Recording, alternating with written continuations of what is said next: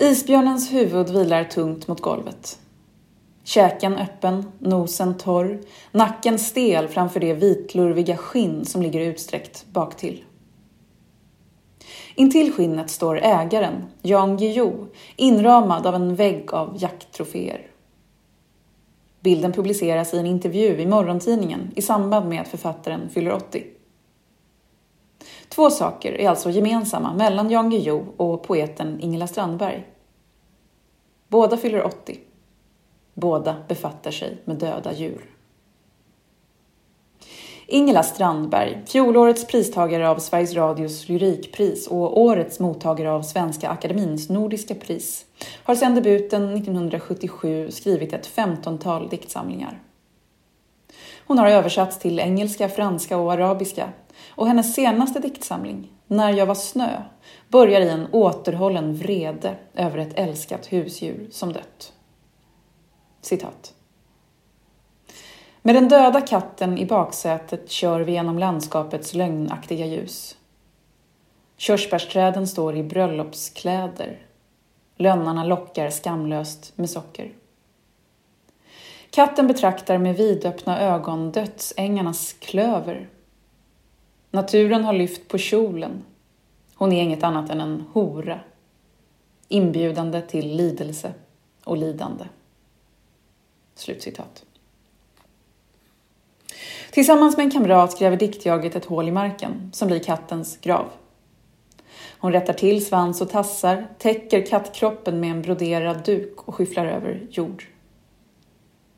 Hennes oförmåga att acceptera kattens död utvecklas snart till ren oförsonlighet. Ett febrigt fuck-off till alla som försöker trösta en sörjande människa med argumentet att döden skulle vara naturlig. Döden är obegriplig. Det finns ingenting naturligt med döden. Ingenting som pekar mot utveckling, kretslopp, rörelse. Diktjaget vandrar och vandrar, och en dag har det gått hundra dagar sedan katten dog. Ansatt av sorgens egendomliga kombination av upplösning och skärpa fäster hon passager av ett långt liv i bilder. Flyr in i såret. Citat. Jag förflyttar mig hela tiden mellan mina inre hem. Till det stora bondköket i öster, där planeterna varje natt samlas för att äta och dricka. Till det lilla rummet vid vägkanten där allt sker en enda gång. Till det kala rummet i dödshärbärget, där det förflutna tvättas och stryks och läggs i lådor för att användas på nytt. Till tomrummet på kyrkogården, lagom stort för en hund. Slutcitat. Djuren och naturen tillhör den strandbergska grundmyllan, och därmed också förfallet, tiden, döden. Ofta återkommer hon till den falska motsättningen mellan yta och innehåll, som hon effektivt punkterar. Som i den inledningsvis citerade, allra första dikten, där försommarens prunkande växtkraft slår till som en smocka, och löftet om evig skönhet visar sig vara grym förgänglighet. Eller som när kattlikets fortfarande öppna ögon i en annan dikt beskrivs som små brevpressar av glas. Utöver katten, som fortsätter att hemsöka henne om nätterna, förekommer och återkommer domesticerade djur som kalv, ko och gris. Efter begravningsritualen möter diktjaget en bil fullastad med grisar som kör förbi där hon står vid landsvägen, och det heter: Jag ser ett ansikte bakom gallret. Det liknar en människas. I oktober månad är det dags att skilja ko från kalv, och här krockar Strandberg de närmast klichéartat lyriska naturbilderna från inledningen. Körsbärsträden i bröllopsgrud, lönnarnas lättjefulla sötma, med en metallisk och klar råhet. Det heter: Dödscontainrarna väntar, brutna käkar, söndertrasade kön, golv brämade av blod och mjölk. Med sin starkt ljudande effekt knäcker den här passagen diktens tidsmässiga kronologi som en gisten trädgren. Den onomatopoetiska dimensionen av orden löser upp tidslinjen, kastar om den väntade ordningsföljden och skapar ögonblick som vi annars skulle ha missat. Ungefär som när man spolade tillbaka en videokassett och fångade en rörelse i flykten. Lyssna igen. Golv brämade av blod och mjölk. Trots att den frasen utspelar sig i ett efteråt, efter slakten, i tystnaden, förflyttar den med sitt kladdiga råmande läsaren tillbaka till de djuriska avgrundsvrål som ägde rum innan dödsögonblicket. Greppet förekommer på fler ställen. Förutsatta sakförhållanden klipps sönder, rivs itu. Berättelsen vänds till sin avigsida. Pausknapp. Stillbild. Punkter vi annars hade rusat förbi i vår upptagenhet vid händelseförloppet, hur det skulle gå, får skärpta konturer. Här framträder, i sättet på vilket Strandberg nagelför överordning och underkastelse, makt och slaveri, en egensinnig etisk poetik. Brutaliteten gentemot djuren når sin kulmen i dikten Dödandets hjältar ur diktsamlingen Blues för snöigt landskap från nittonhundranittiofyra, där en älg blir villebråd för ett jägarlag. Dikten är uppbyggd i scener, den första efter att mordet är fullbordat. Det är skymning, vid den kalla tystnaden gnisslar en flakvagn medan jakthundarna skäller. Älgkroppen skumpar, huvudet hänger utanför kanten på vagnen och jägarna, som i dikten kallas just dödandets hjältar, förvandlas till sheriffer i månljus. I scen två rinner djuret ut på ett betonggolv. Köttet ryker och det frasar om slemhinnorna som av tygstycken som rivs i tur. Den tredje scenen utspelar sig tidigare samma dag, då älgen passerade en rågåker och rörde sig mot en sjö. Medan näckrosor smälte i hans mun ylade hundarna från klippan. Jägarna lyfte sina vapen och fylldes med diktens ord av glädje inför dödandets sötma. Men de missade sitt mål. Älgen dök och på morgonen var han framme vid myren. I sista scenen klipper Strandberg åter till betonggolvet, som långsamt förlorar blodets värme i väntan på den slutgiltiga styckningen.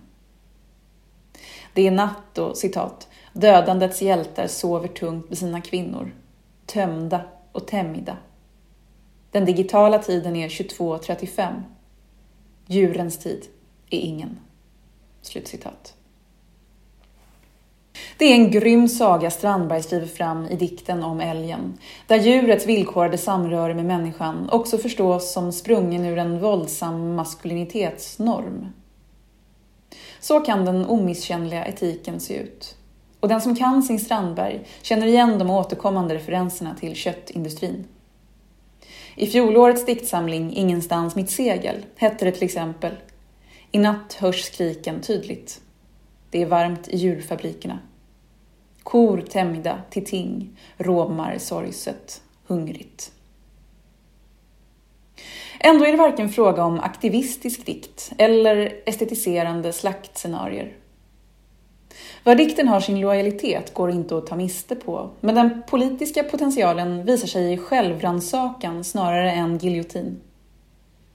Istället för att vända förövaren ryggen kryper diktjaget nära, som vore hon forskarkollega till Gunnar Ekelöf. Det som är boskap i andra är boskap också i dig. Gå den undre och inre vägen. Det som är botten i dig är botten också i andra. Tydligt till uttryck kommer detta i den underbara diktsamlingen Nattmannen från tjugotjugo. Nattmannen, eller rackaren, var i Fattigsverige den som utförde det allra lägsta. Han som begravde självmördare och tömde latriner. I diktsamlingen inkarnerar Nattmannen det ociviliserade och fördömda, men blir också en projektionsyta för diktjaget, som växelvis avskräcks och fylls av ett måttlöst begär.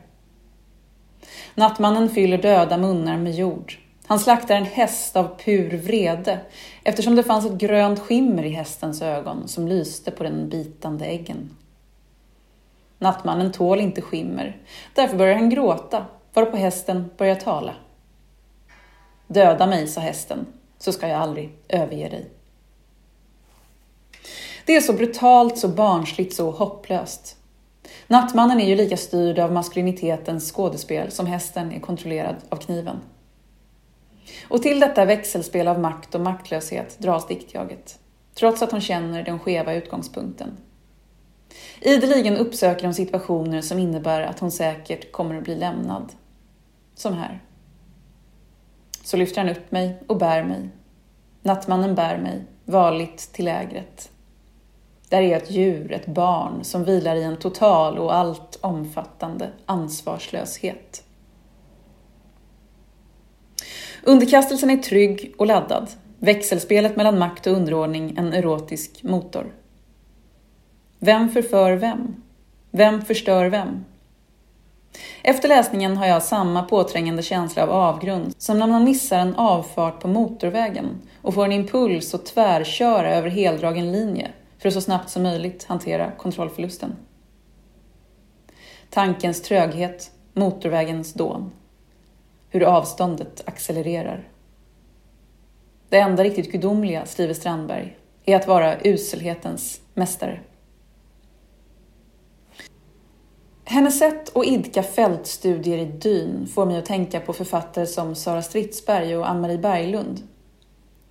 I förordet till Strandbergs samlingsvolym Vid oroskog, dikter i urval från tjugohundrasexton, kallar Göran Malmqvist henne för en sentida romantiker. Det stämmer på sätt och vis, men i dragningskraften till mörkret finns också en genomgripande civilisationskritik.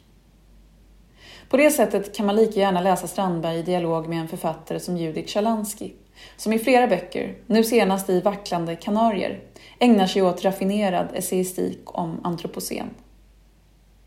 Eller varför inte med en filosof som Martin Nussbaum, som i Justice for Animals från i fjol argumenterar för att djur bör behandlas utifrån samma definition av rättvisa som gäller människor. Lika lite som vi har rätt att äga varandra har vi alltså rätt att äga djur. Ur ett sådant perspektiv är förstås även husdjur ett problem. Ett faktum som gör frågan om makt i Najava snö än mer intrikat. Katten dog, en diktsamling tog form. Det är ett vidsträckt nät av spörsmål om överordning och underkastelse som Ingela Strandberg väver i Najava snö. Förtätat, sinnligt och som alltid hos Strandberg. Tydligt. I några fall även i mindre lyckad bemärkelse, som när Nietzsche plötsligt dyker upp i dikten. Istället för att ge resonans åt poesin blir han mest sående som en farbror en bit bort. Strandbergs dikter behöver förstås inte åberopa några auktoriteter. För den som känner sug efter manliga övermänniskoideal räcker det som bekant att läsa morgontidningen. Eller så struntar man även i den.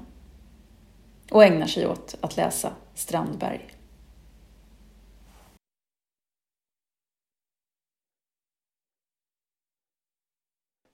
Den här recensionen är originalpublicerad på w w w punkt ornenochkrakan punkt se under ansvarigt utgivarskap.